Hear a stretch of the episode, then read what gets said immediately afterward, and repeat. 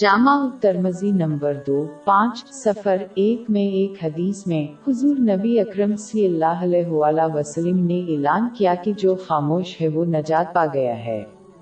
اس کا مطلب ہے وہ جو بیکار یا برے الفاظ سے خاموش ہو اور صرف اچھے۔ الفاظ بولنے سے اللہ ہی دونوں جہانوں میں نجات پائے گا۔ اس کو سمجھنا ضروری ہے، کیونکہ ان کی تقریر کی وجہ سے لوگ جہن میں داخل ہوں گے۔ جامع ترمزی میں ملنے والی ایک حدیث میں اس کی تنبیہ کی گئی ہے۔ نمبر دو، چھ، ایک، چھ۔ در حقیقت، قیامت کے دن انسان کو جہن میں ڈوبنے کا سبب بننے میں صرف ایک ہی بری لفظ لیا جاتا ہے۔ اس کی تصدیق جامع ترمزی میں ملنے والی ایک حدیث میں ہوئی ہے۔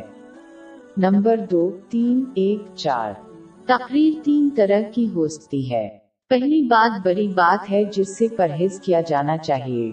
دوسرا بیکار تقریر ہے، جس کی وجہ سے انسان صرف وقت ضائع ہوتا ہے۔ یوم قیامت ان کے لیے یہ ایک بہت بڑا افسوس ہوگا۔ اس کے علاوہ، گنہگار تقریر کا پہلا مرحلہ بیکار تقریر ہے۔ لہٰذا اس قسم کی تقریر سے اجتناب کرنا زیادہ محفوظ ہے۔ آخری قسم اچھی تقریر ہے۔ اور ہمیشہ بولنا چاہیے۔ ان پہلوؤں کی بنیاد پر کسی کی زندگی سے دو تہائی تقریر کو ختم کرنا چاہیے۔ اس کے علاوہ جو زیادہ بولتا ہے وہ صرف اپنے ایمال اور آخرت کو تھوڑا سا جھلکتا ہے، کیونکہ اس کے لیے خاموشی کی ضرورت ہے۔ اس سے وہ ان کے ایمال کا اندازہ لگانے سے روکیں گے، جو انہیں مزید نیک مال انجام دینے اور ان کے گناہوں سے خلوص دل سے توبہ کرنے کی ترغیب دیتا ہے۔ اس شخص کو بہتر طور پر تبدیل ہونے سے روکا جائے گا۔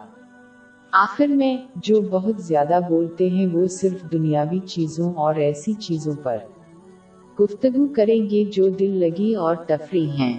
اس کی وجہ سے وہ ایسی ذہنیت اختیار کریں گے جہاں وہ موت اور آخرت جیسے سنجیدہ معاملات پر گفتگو کرنا یا سننا پسند نہیں کرتے ہیں۔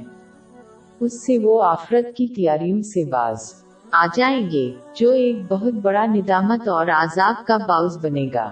اگر انسان صرف گنگار اور باطل تقریر سے خاموش رہا تو اس سب سے بچا جا سکتا ہے۔ اور اس کے بجائے صرف اچھے الفاظ بولتے ہیں۔ لہذا جو اس طرح خاموش رہتا ہے وہی دنیا کی پریشانی اور اگلی دنیا میں عذاب سے نجات پائے گا۔